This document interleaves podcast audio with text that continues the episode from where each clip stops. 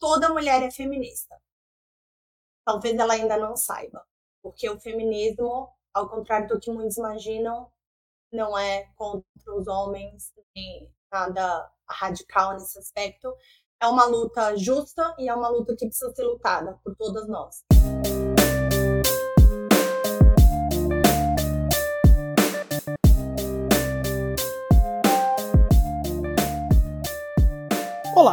Espero que você esteja muito bem. Seja muito bem-vinda, seja muito bem-vindo. Eu sou Bruno Arnold, host desse humilde podcast. Tá começando um novo episódio do Mais um Silva. Você já sabe, esse aqui é um espaço para a gente celebrar as histórias de vida das pessoas.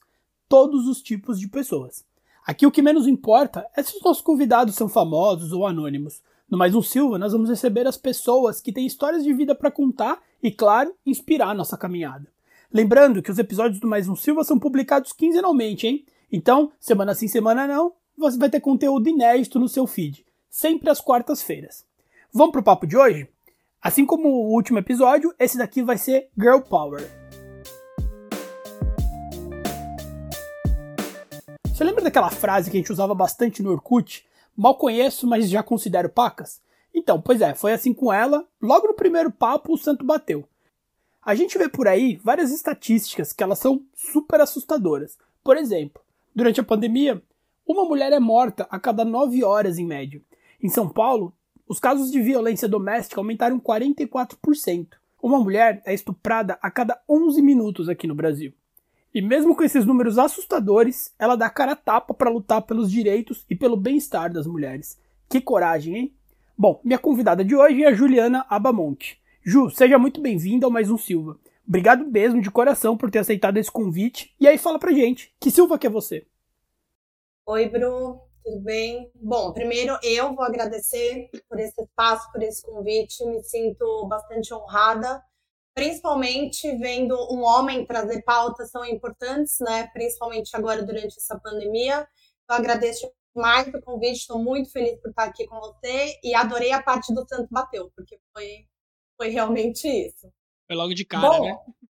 De cara, e eu adoro. Bom, eu sou uma pessoa que gosta de pessoas, de conexões, então mais um aí agregando no meu círculo social. Bom, que Silva eu sou, né? É, você falou uma coisa bem importante aí. Muitas vezes pessoas anônimas têm muito mais histórias para contar do que pessoas famosas, muito mais interessantes experiências de vida, e eu acho que eu posso dizer que eu sou uma delas. Eu coleciono histórias, experiências, infelizmente muitas que esbarram em tudo que você comentou. Então, violência doméstica, violência patrimonial, sexual, psicológica. É, vim, venho de uma família tradicional italiana, que eu amo muito, família super divertida, super informal, que adora se reunir, adora cantar, adora jogar carta. É, mas também venho de um ambiente não tão saudável desde pequena. Então, eu vi é, uma oportunidade nesse lugar de dor para transformar essa dor em luta pelas mulheres e pela sociedade no geral, porque a gente fala de lutar pelas mulheres quando na verdade os homens também sofrem, né, pela masculinidade tóxica e pelo jeito que eles são socializados. Então, descobri aí um jeito com a ONG Soul Sisters, imagino que a gente vai falar um pouquinho disso, de transformar essa dor em luta e também me divertir, me divirto, canto, tenho amigos. É, não vou falar que eu saio, porque estou em casa, mas gosto de socializar. E acho que é isso. Uma profissional de marketing, de uma multinacional de tecnologia, que também amo o que faz é, profissionalmente aí no trabalho formal. E é isso. Muito bom, obrigado por essa apresentação. Você já deu um spoiler, mais ou menos, mas eu quero te fazer a pergunta, dando um, um passinho atrás. De onde veio a Ju? Quando foi que o feminismo entrou na sua vida e por que você decidiu lutar pela causa? Bom, a Ju, como já dei um spoiler, desculpa aí. Fica à vontade. Vem, é, vem de uma família no geral bem estruturada, porém de um ambiente familiar de pai e mãe é, insalubre, né, com muita violência contra mim, contra minha mãe. Vivi muitos relacionamentos abusivos, vivi a violência doméstica na pele, vivi um estupro, o que hoje eu sei que é um estupro, e a gente vai falar um pouquinho disso, o caminho para se perceber nessas situações é longo e dolorido, mas ele é possível. E se libertar também é possível. E eu não tenho um momento assim simbólico onde eu lembre do feminismo se tornando feminismo na minha vida e eu me tornando uma feminista assumida. O que eu costumo dizer é: toda mulher é feminista. Talvez ela ainda não saiba, porque o feminismo, ao contrário do que muitos imaginam, não é contra os homens, nem nada radical nesse aspecto é uma luta justa e é uma luta que precisa ser lutada por todas nós. Então, toda mulher é feminista, mas eu acho que eu me vi mais ativa na militância feminista logo que eu saí do meu relacionamento abusivo, porque eu me deparei com outras mulheres que viviam isso. Eu não tive ajuda, não tive apoio, muito por conta da desinformação, e eu pensei comigo, eu preciso disseminar essa mensagem. Eu preciso disseminar a informação, eu preciso estar disponível para ajudar outras mulheres. Então, acho que foi mais nesse momento. Hoje eu tô com 35 anos, eu tive esse primeiro relacionamento abusivo aos 21. Então, tô aí há uns anos já né, nessa estrada. A sua fala de que toda mulher é feminista é legal, é interessante. Nós, particularmente, já conversamos sobre isso. Mas nem todo mundo que tá ouvindo já teve a oportunidade de entender melhor. Porque eu já falei várias vezes, eu ouço muitas pessoas falando, poxa, mas aquela mulher é machista. Explica pra gente a diferença. Ou a, as características de. Quando você fala que toda mulher é feminista, por outro lado, a gente chama algumas mulheres de machistas. É normal, existem mulheres machistas, como existem homens machistas, porque a gente é criado numa cultura machista, então é estrutural, a gente não tem como fugir. Desde que a gente nasce, a gente é ensinado várias formas erradas. Eu acho que o ponto principal aí é reconhecer e estar tá disposto a melhorar, né? Quando eu digo que toda mulher é feminista, é porque qual mulher vai querer seus direitos tirados, né? Qual mulher vai querer ganhar menos do que um homem na mesma posição? Qual mulher vai querer que seja naturalizada a violência contra ela, seja psicológica, seja sexual, seja física? Que mulher não quer andar na rua sem medo? Que mulher não quer ter oportunidade no mercado de trabalho? Que mulher não quer ter acesso a uma saúde pública decente. Mulher não quer um aborto legal e seguro para não morrer. Então, assim, é por isso que eu digo, toda mulher é feminista. Talvez a gente esbarra aí com uma distorção do movimento feminista, né, do feminismo, e eu acho que por conta disso algumas mulheres se dizem antifeministas, mas se a gente parar para conversar e explicar direitinho, ela vai ver que ela é feminista e que essa causa é de todos nós, mulheres e homens, tá? É importante dizer isso também. Muito importante. Então aproveita, fala pra gente o que é o feminismo. Bom, o feminismo, ao contrário do que muitos entendem por feminismo, não é um movimento de camiseta rosa, glitter e uhul, vamos pra rua dançar e sambar, não é isso. O feminismo, ele é um movimento político, como este tudo, ele é político, ele é uma luta por direitos, é um movimento que a gente faz politicamente. Quando eu falo político, ele está né, atrelado a essa luta por direitos, mas ele vai bastante para o campo político, porque é na política onde a gente assegura, garante nossos direitos, é na política que a gente consegue transformar nosso país, nossa cultura, a disseminação de informação. Então, o feminismo está aí. Você sente o machismo todo dia, todo mundo sente, seja num nível mais grave ou num nível mais leve, a gente sente vocês homens sentem. Né? Vocês são socializados para ser machão, para ser viril, para ser violento, para ser agressivo, não pode demonstrar emoção, não pode ser romântico. E aí a gente vê os homens liderando aí o topo de ranking de suicídios, de patologias mentais. Ou seja, o feminismo vai esbarrar em todo mundo em algum momento da vida. E eu acho que é por isso que eu prego tanto a nossa união nisso, porque é para melhorar a nossa vida e para melhorar a vida de vocês. E aí eu costumo dizer, não é um problema das mulheres, porque não é a gente que causa, são os homens que causam. Então esse problema é muito mais de vocês do que nosso. Claro que a gente está ali porque é um direito nosso, mas é mais ou menos na mesma lógica do racismo, né? Quem quem criou o racismo, quem pratica o racismo são as pessoas brancas. São as pessoas brancas quem deveriam se preocupar e tentar combater e romper e não perpetuar isso aí, né? Exatamente. Eu tava gravando o Vinícius, um amigo meu, e ele tava falando sobre isso, né? Ele falou, cara, eu sou preto e o racismo não é um problema meu. O racismo é um problema do homem branco e ponto. Ele que tem que se resolver com isso, cara. Eu quero viver minha vida em paz e ninguém me enche o um saco, né? Exatamente. É, me incomoda um pouco o fato das pessoas é, deixarem de lado um problema que elas mesmas causam. Então, assim, é normal causar, eu acho que isso tem que ficar muito claro. Somos socializados numa, numa sociedade machista, racista, supremacista, homofóbica. Em algum momento a gente vai ter atitudes nesse sentido. O importante é gerar reflexão, reconhecer que a gente causa e tentar mudar pouco a pouco. Não é um processo rápido, não é um processo do dia para noite, mas é um processo extremamente possível. Eu costumo dizer que se esses movimentos não te causam dor, a dor da evolução, a dor de se reconhecer machista, de se reconhecer homofóbico e racista, então esse movimento tá errado. Ele vai te causar dor, mas ele vai te causar muito aprendizado e muita evolução.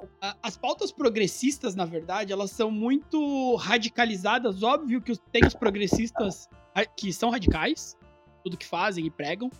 Mas uhum. tem os antiprogressistas, né? Os conservadores, como a gente conhece, que são muito mais radicais. E aí eu tô lembrando aqui de uns meses atrás que em algum post da ONG Soul Sisters, que imagino que você vai falar daqui a pouquinho pra gente, mas o cara interagiu lá, criticando, detonando o movimento feminista. Inclusive, nós conversamos, você e eu, por, por WhatsApp. Eu fui lá, interagi com o cara, tentei mostrar o outro lado, e o cara tava radical de Primeiro, não sabemos se é um cara porque é aquele famo aquela famosa história de um avatar de anime sem o nome. Fake, sempre É um fake, fake. é, eles se escondem. Mas enfim, Pensando que tem uma pessoa ali por trás que não é um robô, esse cara ele tava falando que era uma doutrinação feminista, que as mulheres estavam querendo tomar o poder, que as mulheres estavam querendo entrar na nossa cabeça e tinham me convencido para eu ser um aliado, mas na verdade depois elas iam me usar e virar o jogo e tomar o poder. E a gente ouve muito que o feminismo é o contrário do machismo e você me ensinou, junto com outras pessoas, que não. Então, Ju, fala pra gente sobre essa relação do feminismo versus machismo, sobre todo esse pseudo-radicalismo que as pessoas pregam. E claro, dentro do feminismo tem as mulheres radicais, as feministas radicais, como você mesmo já falou para mim também. Quais são as diferenças de uma feminista para uma feminista radical e etc. Tá, vamos por partes então. Bom, eu acho que a gente precisa se perguntar a quem interessa distorcer o movimento feminista. É muito interessante para o sistema, no geral, distorcer o movimento feminista, porque assim a gente perde força, a gente desfoca e a gente dissipa as mulheres potentes que estão aí no fronte do movimento feminista. Segundo questionamento, esses homens que a gente vê mais resistentes, mais revoltados né, com o movimento, é porque é aquilo. Que homem vai querer perder seu privilégio? Estruturalmente, você se beneficia por, por ser homem. Né? Vamos voltar um pouquinho lá atrás. Eu gosto de trazer exemplos materiais para a gente conseguir visualizar como é isso.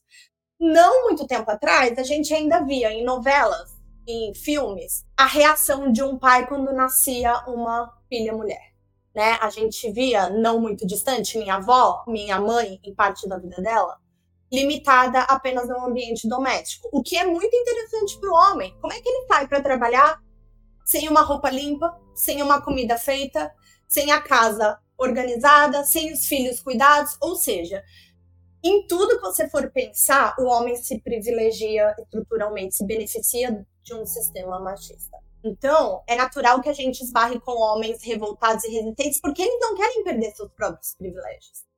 Foi por isso que eu falei, é um processo dolorido, porque sim, a gente tem que perder privilégios. Branco tem que perder privilégio para entrar na luta antirracista. É um movimento natural de se fazer.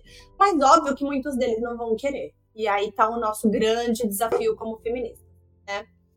Segundo que é, o feminismo não é, em hipótese alguma, o contrário do machismo. Isso seria feminismo. Só que o feminismo não existe, porque estruturalmente é um exercício de poder de homens sobre mulheres. Para existir feminismo, a gente teria que voltar séculos atrás e partir de uma sociedade feminista, para daí a gente exercer algum poder sobre homens. Então não existe, isso é mais uma distorção, é mais uma campanha difamatória contra o movimento que, de novo, interessa ao sistema e a quem domina o sistema. Então, Seria homens... mais ou menos o que falar de o tal do racismo reverso, que não existe. Exatamente, não existe historicamente, sociologicamente, não tem como existir a não ser que a gente inverta essa pirâmide, foi o que eu falei. Então a gente teria que implodir nossa sociedade, começar do zero, no oposto, né? E isso a gente sabe que não vai acontecer. É, mas é isso, né? É, o sistema ele é dominado por homens brancos, héteros, ricos. Esses homens vão fazer de tudo para manter essa dominação e esses privilégios. Então, eu acho que é um pouco disso, sabe? E, e o nosso desafio está aí, em fazer as pessoas entenderem e quebrar essa barreira, barreira, principalmente com essas pessoas conservadoras e resistentes, porque a gente tá vendo aí, né, na, na presidência, o, a nata do patriarcado e do conservadorismo e não é à toa, né? E assim, uma vez que a gente vê essa força conservadora subindo, a gente vai ver uma força que contrapõe subindo também. É mais ou menos como uma onda, né? Vai para trás, recua para vir com mais força depois. Então, é por isso que tem se visto tanto falar sobre feminismo, sobre direito das mulheres, das pessoas pretas, dos, da, dos os LGBTQI+, e eu acho isso incrível. Bom, tô no cerne disso tudo. Sou uma mulher bissexual, então também esbarro um pouquinho na militância LGBTQI+, e acho que a gente precisa falar. Por isso que espaços como o seu são tão importantes. Obrigado, muito obrigado, Ju. Antigamente a gente não tinha espaço para falar sobre isso. Isso já acontece faz tempo. A gente teve um movimento muito conservador no passado, a ditadura tá aí que não deixa a gente mentir, só que era uma opressão muito maior do que a gente vive hoje e talvez as redes sociais elas tenham ajudado a gente a falar mais sobre, né, o racismo, sobre a xenofobia, sobre a transfobia. Isso é uma arma poderosa pra gente, contrapartida é uma arma poderosa para eles, né? Também. Também. Principalmente Bom, por meio de robôs. Se né? elegeu na base da fake news, né? Uhum. Eu acho até um absurdo a gente falar que ele se elegeu na base das redes sociais. Ele se elegeu na base da mentira. É, mas pelas redes sociais, elas viabilizaram a disseminação disso, né? Exato, exatamente. Aí a gente tá com esse ser aí na presidência validando todo esse discurso de ódio, né? Eu imagino que vocês encarem muito ódio anos atrás, feminista era sinônimo de, desculpa o termo, mas é o que se falava muito, que é a mulherada do sovaco cabeludo, que não depila a perna. Hoje em dia a gente já sabe que feminismo não é isso. Porém, vocês imaginam... O estereótipo ainda domina bastante. Bastante. Não? Eu imagino que vocês uhum. sofram muitos ataques. E eu queria te perguntar, como que é a Juliana Bamonte dar a cara dela a tapa na ONG Soul Sisters? E aí eu queria até aproveitar para você introduzir a ONG. E como que é você botar cara? Porque imagino que você sofre ataques Pra, pra caramba. É, você tocou num ponto importante. Esse estereótipo, ele caminha de mãos dadas com tudo que a gente falou, porque a distorção do movimento é interessante para o sistema e porque a mídia, quando vai falar disso, ou pelo menos pouco tempo atrás, era a feminista na Paulista introduzindo o crucifixo na vagina e coisas assim. Né? É, a feminista do sovaco peludo, a feminista muitas vezes linkada a, ao lesbianismo, o que não faz sentido nenhum, muitas vezes linkada ao que, ah, não, ela é contra a família.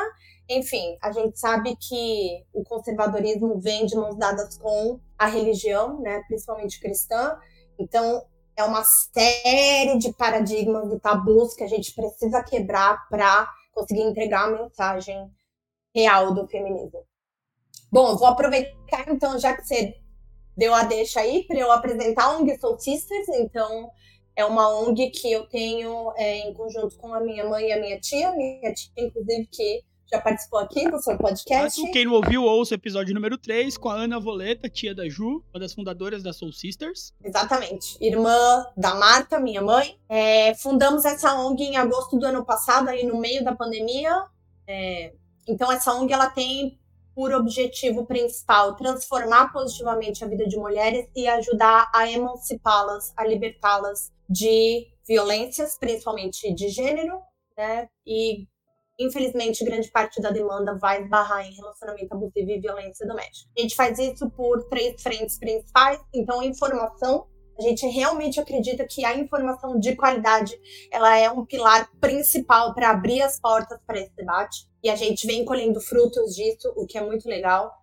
Acolhimento e atendimento. Então, a gente tem uma rede de voluntárias, assistentes sociais, psicólogas, psiquiatras, médicas, advogadas e empreendedoras, atuando aí é, gentilmente, com toda, toda vontade, todo o tempo, toda dedicação e todo o tempo livre que elas têm para atender mulheres que estão em situações de vulnerabilidade. É, como comentei, grande parte é relacionamento abusivo e violência doméstica, mas temos casos também de transtorno alimentar, é, impulsionamos o próprio negócio, porque a gente sabe que dependência financeira é uma estratégia né, do relacionamento abusivo, do abusador, impedir que essa mulher trabalhe, que tenha sua independência financeira. Então, estamos aí atuando desde agosto do ano passado, com muito orgulho. Então, é um projeto assim que é meu motivador diário. Eu acordo e durmo pensando nele. Mas sim, tem uma parte muito complicada, que é essa parte que você comentou, porque eu estou à frente aí das redes sociais da ONG e da criação de conteúdo, e a gente recebe muito hate, a gente recebe muita DM, muito comentário, em grande parte de fake, tá? Porque as pessoas não têm coragem de colocar a cara ali para dizer o que pensa, né? Para contrapor o que a gente está que a gente está disseminando. Tem uma parte que, se você não tiver o seu emocional muito bem preparado, vai te desestabilizar, vai te deixar com medo, porque é ameaça. Então, a gente recebe e-mail, a gente recebe, enfim, muitas coisas. E, nós, e a minha cara tá ali no Instagram, meu nome tá ali para quem quiser ver. Então, não é difícil descobrir onde eu moro, não é difícil realmente executar alguma coisa se essa pessoa quiser. Então, eu, eu tento tomar conta bastante do meu lado emocional para não estabilizar e é uma coisa que eu sempre tento. Não vou dizer que eu consigo sempre, tá, gente? Sou muito, muito transparente, mas que eu tento na maior parte é não perder a cabeça na hora de responder. Porque eu realmente acredito no resgate dessas pessoas, eu realmente acredito num debate saudável, de qualidade. Eu sempre vou falar isso, a informação precisa ter qualidade, não dá para sair falando qualquer coisa na base do achismo eu estudo muito o feminismo e as questões de gênero há muitos anos já. Eu estou aí sempre em grupos, fóruns, eventos, palestras e tudo mais. Então, é hate atrás de hate, realmente, mas a gente tenta trazer essas pessoas pro lado bom da força, digamos assim. Né, para entender que essa luta não é uma luta só das mulheres, é uma luta da sociedade civil no geral para beneficiar a todos nós. Somos atingidos de formas diferentes, mas somos, somos prejudicados igualmente. Eu acho que essa é a mensagem principal. E mais uma vez, parabéns pela coragem, parabéns pelo empenho. Uma sociedade que a gente, as mulheres vivam melhores, as pessoas pretas vivam melhores, as pessoas trans vivem melhores, é melhor para todo mundo. Pro homem, aquele elitista branco, hétero, cis, rico, enfim, Talvez não, mas vai ser muito melhor para todo mundo que chamávamos até pouco tempo, e muitas pessoas ainda repetem que é a minoria, né? Sério, você juntar pessoas pretas, mulheres, indígenas, LGBTQIA, será que é a minoria ou será que o homem branco hétero cis vai ser a minoria? E essa minoria aqui? Não é, quanti é, em quantidade são minoria, e aí, quando a gente fala que nós somos minoria, é porque somos grupos à margem da sociedade, mas somos maioria. E a gente precisa juntar forças, porque foi o que você falou, se a gente juntar todos esses grupos vulneráveis, então quantos por cento seremos, né, da sociedade? Agora, em relação ao homem branco, rico, hétero, cis, é, é aquilo, pode não melhorar significativamente para ele, mas a sociedade que ele quer como ser humano. Para filhos, para amigos, para colegas, para, enfim, sabe? É, eu sempre tento dizer isso. A gente não precisa passar por isso, a gente não precisa sentir na pele para entender que essa causa é necessária. É mais ou menos a mesma, o mesmo raciocínio da pandemia. Eu não preciso perder um parente meu, eu não preciso passar por essa dor para saber que eu preciso ficar em casa se eu puder, que eu preciso me cuidar, que eu preciso seguir as recomendações é, da OMS que eu preciso cuidar de mim para cuidar dos outros. Então eu digo, gente, não esperem ter que passar por isso para entender que essa luta é necessária. Porque se você não passa por isso pela dor, que bom. Porque se você tiver que passar e sentir na pele, eu te digo que é um processo dolorido, deixa marcas por vezes irreversíveis. Te digo que eu tenho muitas delas, eu ainda luto contra crise de pânico, síndrome do pânico, crise de ansiedade e uma série de coisas por conta de todas essas vivências que eu comentei. Então, assim, se junte à luta sem precisar sofrer, sabe? Porque, hora ou outra, isso vai chegar em você. Não em você diretamente, talvez, mas em pessoas que você ama e, e nas próximas gerações. E a gente precisa criar um mundo melhor. Exato. E se você tem essa possibilidade, e aí voltando com o seu exemplo de pandemia, se você pode ficar em casa, se você pode trabalhar de casa, pedir pelo delivery, etc., faça. Porque tem gente que não pode. Aquela galera que tá lá na periferia, vivendo nas comunidades, que tem que sair de casa, pegar ônibus lotado, metrô para trabalhar, para ganhar um troquinho, para conseguir comer e manter a casa, eles não podem. Você tem que fazer isso por essas pessoas, né? Se não por você, que tem todo esse conforto, todo esse privilégio que eu tenho e sou muito grato por isso, passa pelo outro, né? Exatamente. Não podemos isentar o Estado da obrigação que ele tinha e que ele tem de viabilizar que essas pessoas fiquem em casa para não se expor ao vírus, à doença, à hospitalização e à morte. Mas é isso que você falou. Poxa, se eu tenho o privilégio de ficar em casa, para que que eu vou me expor e expor outras pessoas que não têm o mesmo privilégio? Sabe? Porque mais do que nunca, a gente está falando da potência coletiva. Muitas vezes a gente vai esbarrar em coisa que deixa a gente pé da vida, que me deixa desesperançosa, né? Um egoísmo é, até de pessoas próximas a mim e que eu tenho grande dificuldade em lidar, confesso. Não sei como eu vou lidar com essas pessoas depois da pandemia. É algo que Mas eu tenho me questionando, questionado muito. Se você tiver uma luz, me ajude. Nossa, se alguém aí tiver uma luz, gente, entre em contato e me ensine, porque eu realmente ainda tô me questionando sobre isso. Mas aí é um capítulo pós-pandemia, né? Mas durante essa pandemia é o que eu tento não não expõe a outras pessoas que não têm. Beleza, vamos cobrar o Estado, o governo sim, vamos pressionar, vamos fazer petição, abaixo assinado, o que a gente puder coletivamente. Mas a gente tem outra forma coletivamente de se ajudar, que é fique em casa se puder, se cuida, siga as recomendações, não caia em fake news, não dissemine fake news. E outra forma de ajudar de casa é ajudar essas pessoas que não têm a mesma oportunidade ou o mesmo privilégio. Então, assim, dá para fazer muita coisa de casa. Poxa, a gente tá um ano com uma ONG ajudando muitas mulheres sem colocar o pezinho para fora. Então, é possível, assim, basta a gente querer e a gente se conscientizar. Exatamente. E aí a pessoa pode falar: pô, Ju, tá, você tá falando isso, eu não posso sair de casa para ajudar, mas eu também não tenho dinheiro para ajudar. Porém, existem outras formas de ajudar sem ser com dinheiro e sem ser saindo de casa. Um exemplo é, eu fico muito feliz quando eu vejo pessoas do meu círculo de amizade que não conhece você, Ju, não conhece a Ana e não conhece a Marta, compartilhando coisas da Soul Sister. Eu fico muito feliz. Porque, e aí, eu odeio fazer autopromoção, mas eu fico feliz de poder ter contribuído com alguma coisa. Porque uma pessoa que eu indiquei pra ONG de vocês, ou em algum momento eu compartilhei algum post de vocês, ela tá contribuindo também pro, pra bolha dela. Então, acho que esse é um exemplo, um só dos exemplos de como eu posso ajudar sem sair de casa, sem dar meu dinheiro, dando uma rede de proteção para as outras pessoas. Com certeza. Juro, você fala disso e me arrepia, porque a gente acha que é pouco, a gente acha que é pequeno, mas potencializa isso a milhões de pessoas. Né? A gente está vendo um movimento forte de questionar criador de conteúdo sem conteúdo, de questionar influencer, de questionar tais pessoas famosas que você comentou no começo do podcast, e vendo crescer esse movimento de compartilhar conteúdo de qualidade, de compartilhar informação. Gente, informação é poder real. Com informação, a gente liberta mulheres de relacionamentos abusivos. A gente salva mulheres de feminicídio. A mesma coisa com pessoas pretas, com pessoas trans, né?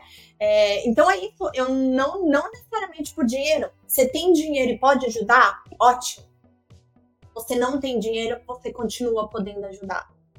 Disseminando informação, dedicando o seu tempo livre, um pouquinho dele, sabe? Conversando com o seu círculo de amizades, de família. Poxa, é o que a gente fala. Se quer ser um homem aliado do movimento feminista, dá um toque naquele seu amigo na mesa do bar, naquele grupo que manda pornografia e manda violência contra a mulher sabe? Dá um toque naquele amigo que tem um relacionamento abusivo e não tá enxergando aquilo. Parece pouco, mas não é, gente. Juntar um pouquinho desse, meu, seu e de cada pessoa, a gente vira um turbilhão. A gente vira um furacão. Então é isso. E parabéns. E obrigada por. Imagina, não, não tem que me agradecer por nada. Né? Mérito é só de vocês. Porque acho que o mínimo que a gente pode fazer. Cada é isso, né? mensagem. Né? Ai, desculpa. Não, não, fica tranquila. Mas é o mínimo que a gente pode fazer isso. E aqui eu não quero bancar o Fiuk lá no BBB, que, pô, nós somos homens brancos, héteros. Não quero, de verdade. E muito pelo contrário, me colocar num, num patamar acima. E que erro pra caramba. Errei muito. Tento errar menos a cada dia que passa, tento mesmo. Acho que o mínimo que eu tenho que fazer como retribuir é ajudar a impulsionar isso e, e não falar por você. E dar voz para vocês. É, exatamente, assim, a gente entra nessa seara de que não, gente, não existe homem feminista, o protagonismo desse movimento é nosso, mas existe homem aliado sim, e tem muito a se fazer como homem. Eu acredito que a transformação venha muito mais de vocês do que da gente. Vocês têm um poder transformador muito maior do que a gente. É, então, cada mensagem que chega em um homem, que manda uma DM pra gente, que se dispõe a compartilhar, que quer trocar ideia, que quer ouvir e que inclusive muda de opinião, porque parece que não mais muda, tá? É que muitas vezes eles não querem se expor, do, tipo assim, publicamente ali no comentário do post, ah, mudei de opinião, mas a gente recebe muito é, privadamente de homens que realmente refletem, mudam de opinião. A gente tem visto crescer bastante esse movimento de homens dialogando com homens de questionando as masculinidades, de fazendo é, roda de conversa, de fazendo webinar, de, de, fazendo uma série de coisas nesse caminho. É, a gente também compartilha muito conteúdo desses projetos de homens, porque eu acho que é isso que vai fazer a diferença daqui para frente, em como a gente vai criar as próximas gerações. Então, pais, mães, vocês têm uma responsabilidade enorme nisso. Como é que vocês estão criando seus filhos homens, filhas mulheres? Né? Porque essa geração vindo mais consciente e mais engajada já é muito menos trabalho que a gente vai ter daqui para frente. E eu não tô querendo justificar nem colocar panos quentes, mas é algo estrutural. Repete, repete o que a gente aprendeu. Eu já falo mais sobre o tema, posto sobre o tema, converso muito abertamente com meus amigos próximos, mas ainda é um pouco difícil, dependendo do ambiente que eu tô, falar, opa, peraí, não, não fala isso não. participo de um grupo que tem nada a ver com temas, e é um grupo que não necessariamente vi, é, manda recorrentemente coisas pornográficas, mas que pinta, vira e mexe uma piadinha, uma foto indesejada, e, por exemplo, nesse grupo eu ainda não me sinto confortável de falar. Tá errado? Tá errado, Bruno. Beleza, eu assumo totalmente minha culpa, mas é fácil você falar para quem tá próximo, mas eu acho que se a gente continuar nessa crescente, amanhã eu vou estar tá à vontade para falar nesse grupo. Gente, não faz sentido, não é engraçado, faz sentido você mandar isso, vamos mudar o assunto. Com certeza, e eu vou te dizer, não é difícil só para você, é difícil para mim também. Então, por exemplo, me posicionar dessa forma no trabalho ainda é um desafio, porque quem é que quer perder um emprego? Né? Quem é que quer perder a estabilidade? Quem é que quer. Não é legal ser vista. Ah, lá vem a feminista chata. Não é legal ser a amiga que ninguém mais quer convidar para o bar. É um lugar de dor mesmo, assim. E, e ocupar esse espaço não é fácil pra gente. Mas eu acho que é o que você falou. É um processo. E sabe o que é mais legal? Você vai aprendendo estratégias de como se colocar de uma forma que não gere essa ruptura. Então você vai aprendendo o discurso, as terminologias, a abordagem que vai ficar mais fácil para aquela galera entender o que você está querendo dizer. É, até vou compartilhar uma experiência minha, né? Lá atrás, quando estava começando a estudar o feminismo, as questões de gênero e tal, eu estava muito imersa na parte acadêmica, né, na parte teórica, dos livros que eu lia, dos cursos que eu fazia, e eu ainda não tinha encontrado um meio legal de repassar isso. Então eu repassava dessa forma acadêmica, com uma linguagem complexa, de uma forma realmente elitista até, né? Porque quem é que tem acesso a isso? E as pessoas não absorviam. E eu fiquei, passei meses é,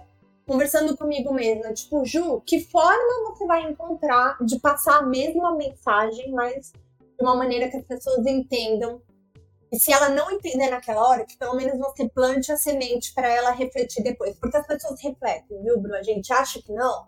Ah, porque ela vai te dar uma resposta ríspida naquele momento, mas aquilo vai ficar na cabeça dela e ela vai refletir depois. Então eu acho que é um processo. E você, só você sabe quem são essas pessoas, só você sabe que dor vai te causar se elas romperem com você, só você sabe o que o trabalho significa para você e só você vai encontrar os meios corretos e efetivos de disseminar essa mensagem. Então é pouco a pouco, sabe? Eu acho que começar é o grande ponto de partida. A partir do momento que você começa, pouco a pouco você vai encontrar a maneira de fazer isso. É a mesma coisa com o meu marido. É, a gente conversa muito sobre isso. Ele fala: Meu, é muito difícil, até porque existe o pacto da masculinidade, a gente costuma chamar, né? Os homens, eles não se conflitam, né? Eles não entram em embate com um amigo, com outro homem, porque é difícil, é um campo difícil de, de se posicionar. Você vai ser excluído, ou eles vão falar por trás, ou você vai ser zoado, ou qualquer coisa assim. Mas pouco a pouco você encontra. Com certeza. Só não desiste. Você me Só não vai desistir. Não, de jeito nenhum. Você falando, eu lembrei de um caso. Bons anos atrás, eu tinha um chefe homem, gente com machistão, dito como, ah, eu sou chucro mesmo. Na verdade, não. Esse eu sou chucro é uma desculpa para ser escroto. Mas enfim, a gente tá. tava num posto desses de estrada, a gente tinha feito uma viagem para trabalho, a gente tava almoçando. Na hora de pagar a conta, tinha no caixa uma mulher, acho que com uma roupa super apertada de ginástica, que ele ficou olhando, comendo a mulher com um olhar. E, ah, Bruno, você é inocente, você não olha pra mulher? É óbvio que eu olho. Eu falo isso pra minha esposa, é óbvio que eu olho. Mulher bonita eu admiro. Uma coisa é olhar. Exato. E uma coisa é olhar, outra coisa é comer com os olhos, enfim, tem todo esse ponto. Mas ele olhou para mim e falou assim: difícil, né? Aguentar uma coisa dessas. E eu não tinha visto na hora. Aí eu, ele apontou, eu olhei. Aí ele percebeu que eu fiquei sem graça porque eu não fiz nenhum comentário de que ele esperava. Aí ele pegou e falou: é, ainda é muito novo. Você acabou de casar. Você vai ver daqui uns anos. Meu Deus. Aí ele sacou do celular dele, mostrou para mim e falou: ah, dá uma olhada aqui. Ele mostrou uma, uma conversa no WhatsApp e a foto da, da mulher ele fez questão de. Era uma mulher com a bunda dela virada. E ele falou: Esse aqui é meu contato que eu ligo sempre quando eu tô com necessidade. Daqui uns anos você vai lembrar disso. E aí, por que, que eu tô te falando isso? Porque eu fiquei completamente sem graça. Eu achei completamente desnecessário. E mais uma vez, eu não tô aqui pousando de santo, forma alguma. Mas foi muito constrangedor a forma e, e tudo que ele conduziu. E o, o meu silêncio, a minha cara de sem graça, é, não foi um, pô. Nossa, eu quase falei o nome do cara aqui. Mas, mas não foi um, pô, fulano, se liga, cara, olha o que você tá fazendo. Mas eu fiz isso de outra forma, e sem perceber e sem intenção. Então, acho que linka com o que você disse, que a gente vai descobrindo ou vai se colocando nesses posicionamentos devagarzinho conforme a gente vai aprendendo, né? Com certeza. Ainda bem que o pessoal que tá escutando não tá vendo a minha cara enquanto você contava essa história, porque, gente, é surreal e assim, ela é tão familiar. Ela é muito familiar. Eu vejo tios, eu vejo avô, eu vejo amigos fazerem isso, independente da idade, independente se é casado ou não, independente se tá mais próximo do feminismo ou não. Mulheres fazendo isso, vale lembrar, essa estrutura ensina a gente a ter esse tipo de pensamento. Uma coisa que eu gostaria de, de deixar aqui de mensagem é que você vai encontrar as formas de falar. E a gente precisa pensar que cada vez que a gente fica em silêncio, a gente compactua com o opressor. Isso é muito importante. É, eu estive numa empresa onde o ambiente era extremamente tóxico. É, eu era constantemente assediada moralmente por ser mulher, porque eu era a única gerente dentre 10, 12 homens. É, brincadeirinhas, na verdade, né, machismo e, e violências mascaradas de piadas, de, de brincadeirinha, uma mão no ombro que eu não solicitei e que não era direito do cara fazer isso. E foi muito difícil para me posicionar. Muito mesmo. E assim, eu já era claramente contra o, o, atual governo. Eu estive no front do Ele Não, Ele Nunca. É Mulheres contra o Bolsonaro na rua. Então as pessoas sabiam disso, eu tinha adesivo na minha mesa e tal. Então já já criou aquela imagem da feminista radical, ah, não vamos falar nada, aí ela vai dar piti. Então foi muito difícil para me posicionar. Então o que, que eu fiz? Eu me planejei para sair da empresa, eu vi que não ia dar, que eu não tinha campo ali para reverter qualquer coisa que acontecesse. Confesso, não tive coragem e não tinha departamento para eu poder denunciar isso e para eu ser respaldada para eu ser protegida. Então eu arrumei outro trabalho e no dia da minha demissão eu aceitei com quem era o meu gerente direto e falei tudo. E aí eu falei para ele: agora a responsabilidade é sua. Você precisa pensar o que, que você vai fazer com tudo isso que eu tô te contando. Porque não é justo e não acho que você queira um ambiente tóxico desse para os seus funcionários, principalmente se elas forem mulheres. E aí eu entrei na empresa que eu tô agora, sabendo me posicionar da melhor forma. Então hoje eu falo claramente que eu sou feminista, as pessoas sabem que eu tenho a ONG, as pessoas sabem que eu vou encerrar o meu expediente, vou trabalhar para isso. Os caras me acompanham no LinkedIn, no Instagram. E por incrível que pareça, o que me deixa muito feliz, eles vêm até mim fazer perguntas. Então, assim, meu, eu tenho uma filha que tá no colegial e ela passou por isso e isso. Isso é uma violência? Isso caracteriza machismo? O que, que eu poderia fazer? Esses dias veio outro e falou assim: Poxa, é... eu fiz uma brincadeira com você na reunião da semana passada e queria te pedir desculpa, porque eu realmente vi um post X e eu entendi. Então, assim, você vê que ele ficou uma semana pensando naquilo. Olha que avanço. Ah, Pois é, foi na semana passada. Eu tenho um professor do colegial que realmente me assediou e que hoje a gente sabe que, que, que relacionamento com maiores de idade e com menores de idade é crime, não pode, você pode ser preso e tudo mais. Naquela época a gente tinha muito menos informação. E veja, depois de 15, 20 anos, ele me chamou no Facebook para me pedir desculpa, porque por conta dos posts da ONG, ele percebeu o que ele tinha feito comigo. Então, veja como as coisas acontecem né? Pode Sim. parecer pequeno, mas faz diferença. Eu, eu entendo que às vezes não seja com intenção, mas o que o, a sociedade no geral precisa entender é que a vida da mulher é uma vida de medo. A gente sai na rua com medo, a gente pensa qual roupa a gente vai colocar porque a gente tem medo, a gente vai para o trabalho com medo, a gente fala com os homens com medo. Então, uma mão, uma mão no ombro, que para vocês é inocente, para a gente é um terror. Eu não estou exagerando.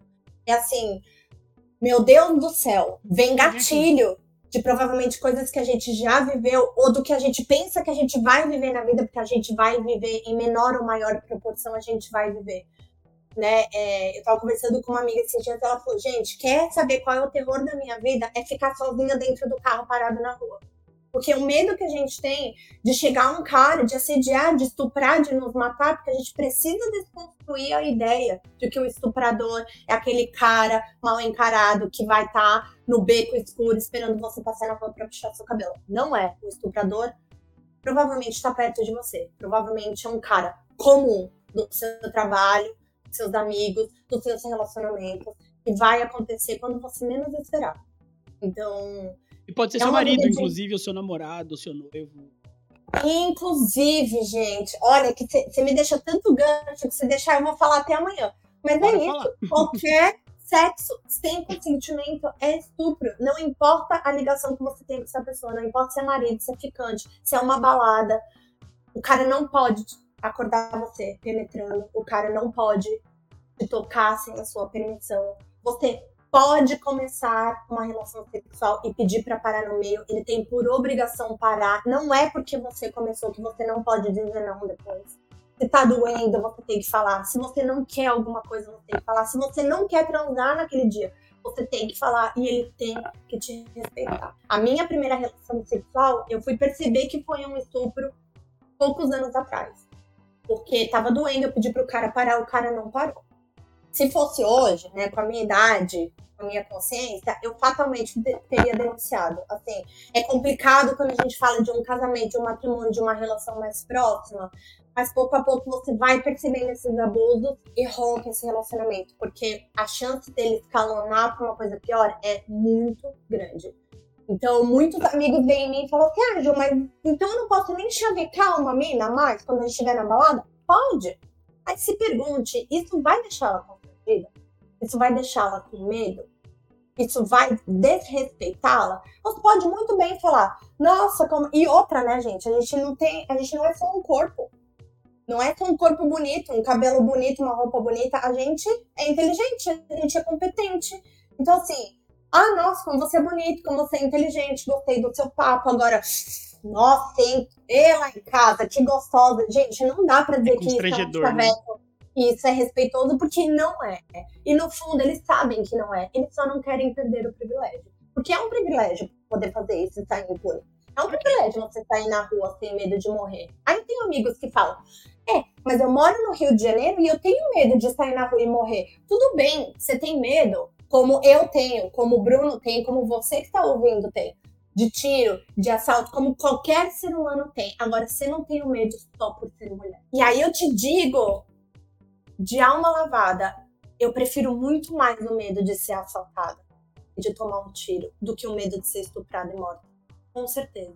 Então, assim, medo por medo, eu preferia estar na pele de vocês, sabe? E, dúvida, indiscutível isso. É, então é isso. Eu acho que a gente precisa começar a enxergar e a enxergar esses abusadores Fiuk, sabe? Esses abusadores que são bonzinhos, que são legais, que é o cara engraçado, o cara sensível da roda, mas que se você treinar o teu olhar, você vai descobrir. Ele é o famoso esquerdomacho, que a gente costuma falar. É o cara revestido de aliado, de consciente, de feminista, mas na real ele não é. Ele só usa isso a favor dele. Ou seja, ele usa o nosso movimento a favor dele. O que é ainda pior, exatamente. Mais um privilégio do homem. Vamos falar de mais polêmica, porque já não tá quase polêmico, não. Bora! Tô aqui pra isso! Esse podcast vai ser publicado, esse episódio, no comecinho de agosto, mas hoje é 13 de julho e veio à tona aos poucos dias aí. Eu não quero citar nome para não dar mais ibope pra esse cara. Mas um DJ aí, ele espancou a esposa. Esse cara ganhou mais de 100 mil seguidores. Meu Deus, é, eu ainda tô extremamente mexida com essa história, porque é a minha história e deve ser a história de muita mulher que tá nos escutando nesse momento e talvez de muitos homens também no papel do agressor. O cara ganhou muitos seguidores e aí eu tenho um ponto para reforçar aqui. As pessoas falam, Anjo, mas ele ganhou seguidor não porque as pessoas endossam o que ele tá fazendo, mas porque as pessoas têm curiosidade de acompanhar o desdobramento do caso, o que ele vai falar, o que ela vai falar, as denúncias, blá blá blá. E eu falo, gente, violência contra a mulher não é entretenimento. Você não tem que seguir nem por isso.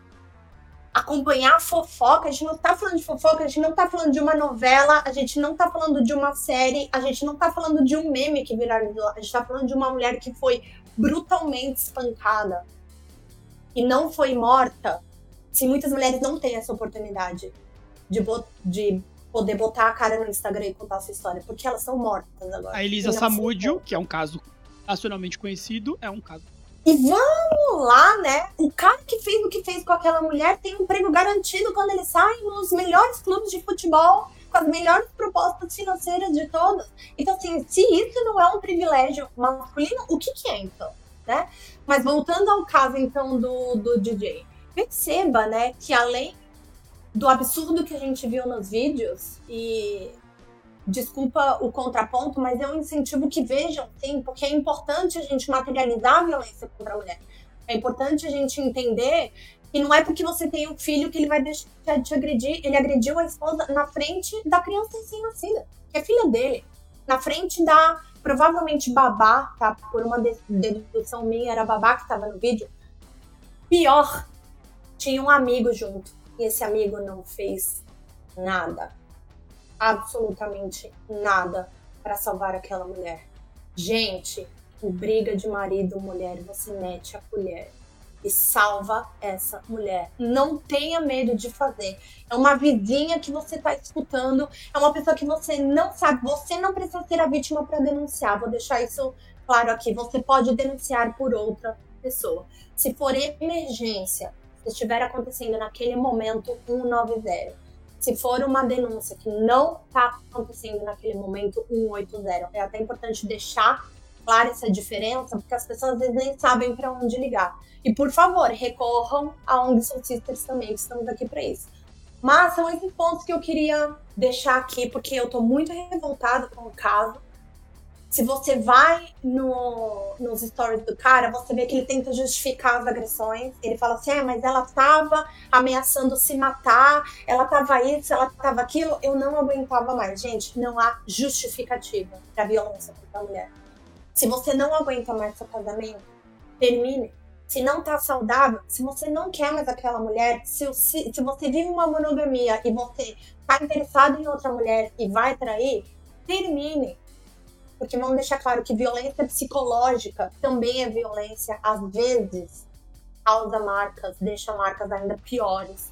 Você vai carregar por toda a sua vida. Esses caras deviam pagar a nossa terapia, nossos remédios, nossos psiquiatras, porque é muito difícil. Eu falo isso por experiência própria. E pelo amor de Deus, não hesitem em salvar aquela mulher. Não hesitem em ligar para a polícia e pedir ajuda. Você pode salvar uma vida. Eu passei por isso, eu vivi um relacionamento abusivo durante quatro anos, de uma violência quase que diária. É, eu não sei como eu tô viva aqui hoje, sinceramente. Eu lembro que naquela época, acho que a gente pode falar, né? Um nome de programa de TV? Pode, pode. Era. Quem for mais cringe vai lembrar do Linha Direta. Eu ficava pensando comigo mesma, meu, um dia eu vou aparecer nesse programa, como o cara matou a mulher e tal. E ninguém fazia nada. Os meus amigos viam um cara me bater, me puxar pelo cabelo, me tirar do transporte público pelo cabelo e ninguém fazia nada. O meu pai, com quem eu não me relaciono hoje, e falo isso com todo orgulho, sem culpa nenhuma, não fiz nada com esse cara. Por quê? Porque ele agredia a mim e a minha mãe. Esses caras, eles vão se proteger. Esses caras vão se justificar. E esses caras não vão se posicionar contra. Mas é uma vida que a gente pode perder ali. Ah, não, mas em outros dias ele tava calmo. Gente, é, são cinco minutos de acesso de raiva. Esse cara pode matar, sim. Então, façam a parte de vocês. Não se omitam nesse tipo de, de situação. É um caso que é melhor pecar pelo excesso, né? Porque se você tá suspeitando que algum conhecido ou que você viu tá sofrendo algum abuso, uma conhecida no caso, óbvio, é melhor você denunciar e não dar em nada e você deixar passar e essa pessoa morrer. Às vezes até vale até perder a amizade. Tá Perder amizade e ganhe uma vida, sabe? Uma vida que podia ser uma vida perto de você. É, é muito complicado isso, porque a gente já tem uma justiça falha. Você vê que esse cara, é, a, a alegação da justiça é que não foi flagrante e por isso ele não foi preso. Gente, com todos aqueles vídeos, com exame de corpo de delito, com um monte de marca, por que, que esse cara não tá preso? Ele ficou algumas horas preso e saiu. É nessa que acontece o feminicídio. É quando o cara sai, mais revoltado ainda, pega a vida com aquela mulher. E aí ele vai e mata. Então, assim, a gente já conta com uma justiça falha. Que a gente precisa encontrar meios de contornar né, essas falhas que a gente se depara. E eu tô dizendo por experiência própria, porque a gente tem casos onde a gente prendeu o abusador e tudo mais, e em casos que a gente não conseguiu, não importa a testemunha, a prova que a gente tenha, a gente não consegue algumas. Então, a gente precisa fazer a nossa parte como sociedade. Meu, qualquer coisa suspeita. Primeiro que precisamos estar atentos com o que acontece ao redor. Segundo, qualquer sinal, denuncie. Denuncie, porque é ali que você pode salvar a vida daquela mulher e muitas vezes das crianças que estão junto. Porque pode não acontecer uma morte física, mas vai acontecer uma morte simbólica e emocional e você vai vai vai ser um fardo para aquela família o resto da vida conviver com as marcas que um relacionamento abusivo. Não tá falando de grana, né? A gente tá falando de qual o prejuízo que a pessoa tem na vida dela por causa de um filho da puta Exatamente. Ai, que bom que você falou filho da puta, que agora eu me sinto mais à vontade de dizer. Podia ter falado palavrão desde o começo, aqui é liberado. Mas sabe que eu vou aproveitar seu gancho, Bru, e eu vou deixar um conselho para essas mulheres, se você me permite. Era meu próximo tópico, que eu ia pedir um, uma mensagem, um conselho de encerramento aqui pra gente ir pras indicações.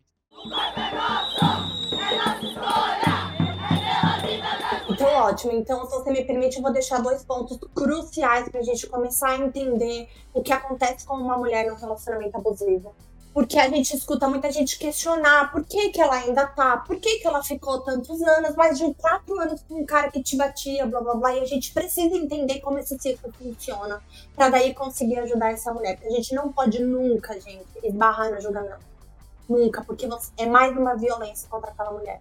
Então, uma mulher que tá no relacionamento abusivo, primeiro, um relacionamento abusivo, ele vai mexer com a mesma área do teu cérebro do que as drogas e o álcool Tô falando isso com embasamento científico, não é uma coisa que eu tirei da minha cabeça. Então, esse relacionamento vai causar uma dependência emocional gigantesca e dificílima de ser rompida.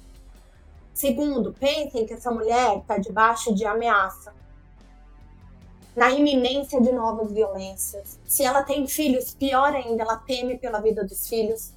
Ela tem vergonha, porque dá muita vergonha passar por isso, gente. Não é fácil você expor o que você está vivendo para outras pessoas, por mais próximas que elas sejam.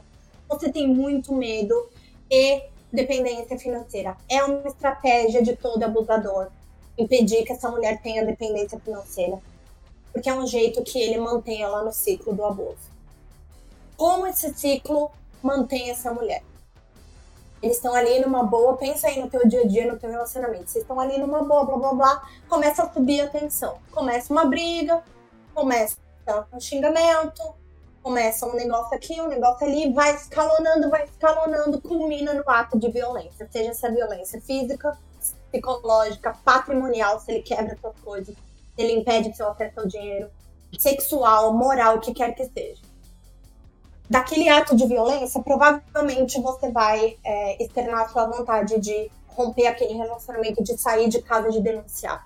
É aí que o agressor passa para a fase da lua de mel. Ele vai ficar carinhoso, ele vai ficar gentil, ele vai ter as atitudes que você tanto quer que ele tenha, ele vai te dar presente, ele vai fazer promessas mil, ele vai tratar os filhos como as melhores pessoas do mundo para você sentir a esperança de que vai mudar, para você tentar resgatar o que um dia foi um relacionamento legal. Porque ele não começa abusivo, ele começa legal. E você vai continuar nisso por meses, anos, e só uma vida toda. A gente precisa entender como esse ciclo acontece, porque essa mulher não, ela não é trouxa, não, ela não é mulher de malandro, não, ela não gosta de apanhar. Gente, ninguém gosta de viver assim. Tem porquê, tem porquês dela estar ainda nesse relacionamento. Então você pode oferecer um apoio emocional e prático, um abrigo, vem para minha casa, meu, eu vou buscar o documento para você, eu te acompanho na delegacia, eu denuncio esse cara, eu vou avisar a família, enfim, tudo que você puder oferecer vai ser com certeza de grande valia para essa mulher. Ju, obrigado por essa riqueza absurda de conteúdo, de informação meia dúzia de pessoas ouvirem, eles vão reconhecer e eles vão poder ajudar daqui pra frente. Então, obrigado esse alerta. Obrigado mesmo, obrigado mesmo. Eu quero conversar com você mais vezes aqui. Espero que a gente consiga gravar outros mais um cinco aqui, porque tem muita coisa pra gente conversar. Assunto então, não vai faltar. De jeito nenhum, não, de jeito Tô nenhum. aqui, tô me convidar. E só uma coisa que você falando tudo isso, mais uma vez, conservadores defendendo a família, que esses progressistas estão querendo destruir a família brasileira, sim, a gente está querendo destruir a família do cara que está em casa, bate na mulher, bate nos filhos, trai a esposa e traz uma doença sexualmente transmissível para casa. O pastor fala que tem que ficar, porque família tem que ficar unida. Não tem, gente. Não eu, importa. Eu tenho revisto muitos meus conceitos em relação a isso. Sou, você sabe, eu sou católico, eu sou cristão. Não pretendo deixar de ser, porém eu tenho questionado muitas coisas da forma que são trazidas pra gente. Foi escrito. Eu tava assistindo ontem o Papo de Segunda lá no GNT. Tava o pastor Henrique Vieira, que é um cara totalmente progressista, evangélico progressista. Ele ensina que pode ser as duas coisas tem problema. E ele mesmo fala, poxa, peraí, a Bíblia foi interpretada para os homens que tinham os interesses, você tem que contextualizar a época que eles estavam e mesmo assim isso foi passando por mãos e mãos e mãos. A Bíblia foi escrita dois mil anos atrás. Com certeza ela sofreu distorções. Eu costumo chamar de telefone sem fio do patriarcado. Exatamente, é isso. É basicamente isso. Então, quando a gente começa a questionar e tentar entender um pouquinho mais, soltar as amarras do preconceito, abrir os ouvidos, abrir o coração principalmente para entender os outros lados que não são os nossos, nossos, ou até olhar para os nossos lados de uma forma diferente, tudo tende a ir melhorando. Né? Então, obrigado, mais uma vez, obrigado. Imagina, eu que agradeço imensamente esse espaço. Eu falo que uma pessoa que escute, que veja os conteúdos e que reflita em cima deles, eu já tô com a missão cumprida. E, de novo, tô aqui à disposição quando você quiser pode me chamar. Que eu gosto um pouco, né, de falar dessas coisas, então pra mim é maravilhoso. A gente vai falar muito. Bom, agora chegou a hora do Silvio Indica. O Indica é um quadro onde minha convidada, Ju, e eu, a gente vai indicar alguma coisa para vocês. Pode ser livro, série, música, artista. Inclusive, Ju, não precisa se prender, não precisa ser uma indicação. Nossa, tu me pegou um pouco de calça curta, porque eu poderia ter feito assim uma listinha básica. Mentira. A ideia é essa, mas eu tenho certeza que na sua cabeça tem uma lista muito mais vasta do que se você fizesse no papel. Olha, é uma série, e aí, óbvio, né, eu vou puxar a corda pro lado do feminismo, da questão das mulheres. Uma série que eu indico fortemente é O Conto da Aya.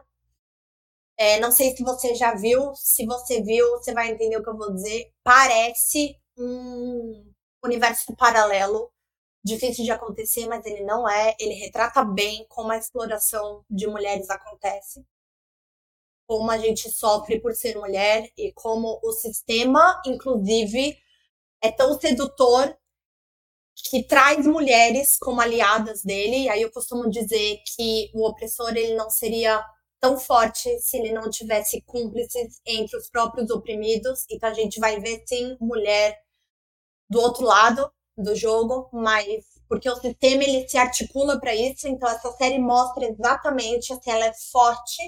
Ela acha a gente até eu assim, à primeira vista, né, nos primeiros episódios eu falei, nossa, mas tipo, né, a gente já evoluiu em relação a isso. Não, a gente não evoluiu a gente vê ainda os nossos direitos cessados, né, os direitos reprodutivos, sexuais, aborto e uma série de, de políticas públicas que a gente não consegue acessar. Então, o Conto da Aya. Com certeza, eu teria um filme muito bom, que infelizmente eu não vou lembrar o nome, mas é um filme que o homem acorda num mundo invertido, onde o estereótipo de mulher e o estereótipo de homem são invertidos, então todas as atitudes, blá blá blá, né, da caixinha do homem tá com a mulher e vice-versa. E ele sente na pele o que é, é, passar por coisas cotidianas que eu comentei. Ele chama Eu Não Sou o Homem Fácil, é um filme francês, tem na Netflix.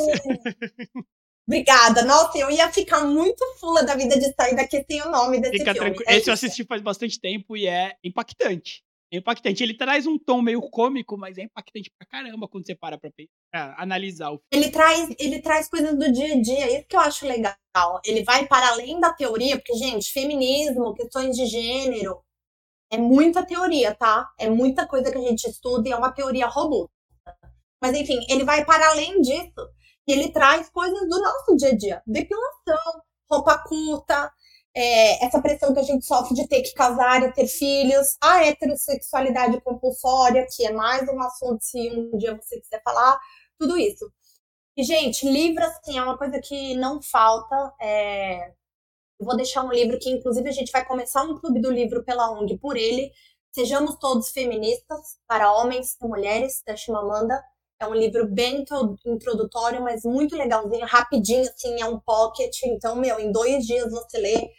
Tem A Criação do Patriarcado, que é um livro muito interessante para a gente entender como tudo isso surgiu e como tudo isso se estabeleceu. Tô até aqui olhando para minha estante de livros, mas eu acho que, assim, por hora, essas indicações é, para quem quiser iniciar aí muito esse rico. debate todo. O da eu li esse livro também, como você disse, é num tiro, mas talvez seja até um livro legal de ficar relendo, né? E ela tem, em sequência desse, ela tem o Como Criar é, Crianças Feministas, que é muito legal para quem tem ou para quem vai ter filhos.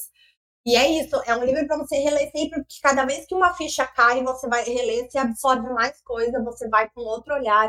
Então é muito interessante para tu ter assim na cabeceira e, e revisitar sempre que for necessário, sempre que você quiser. Bom, muito bom, Ju.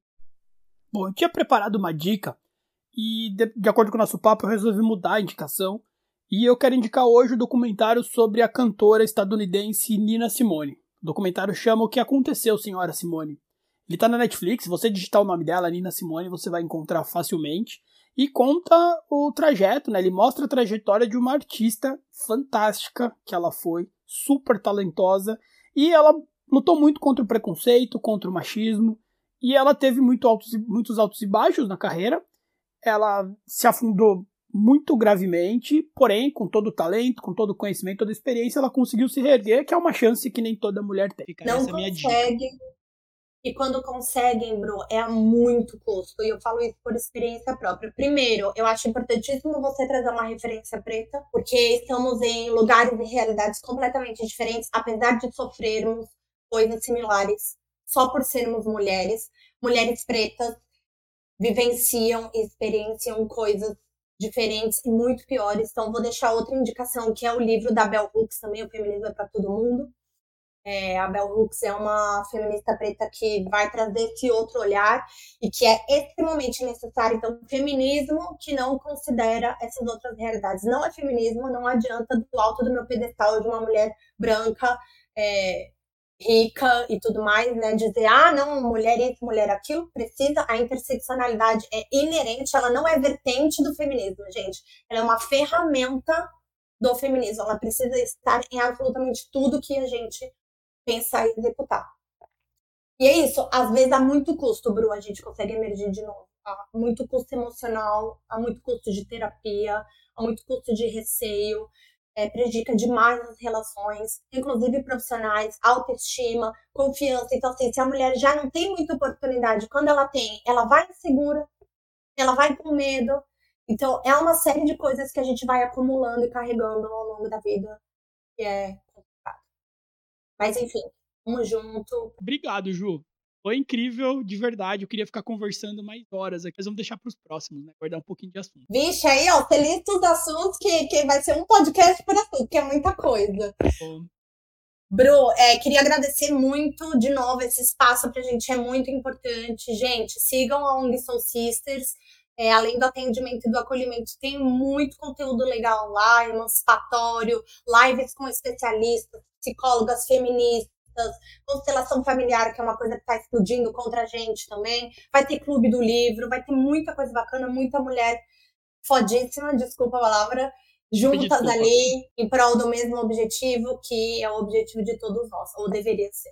E esse episódio aqui, ele foi gravado, roteirizado, apresentado por mim, Bruno Arnold, e contou com a participação poderosa da Juliana Bamonte. Siga o Mais Um Silva no Instagram, não se esqueça. E se você ouviu esse episódio até o final, muito obrigado do fundo do meu coração. Eu espero que você tenha gostado. Fui!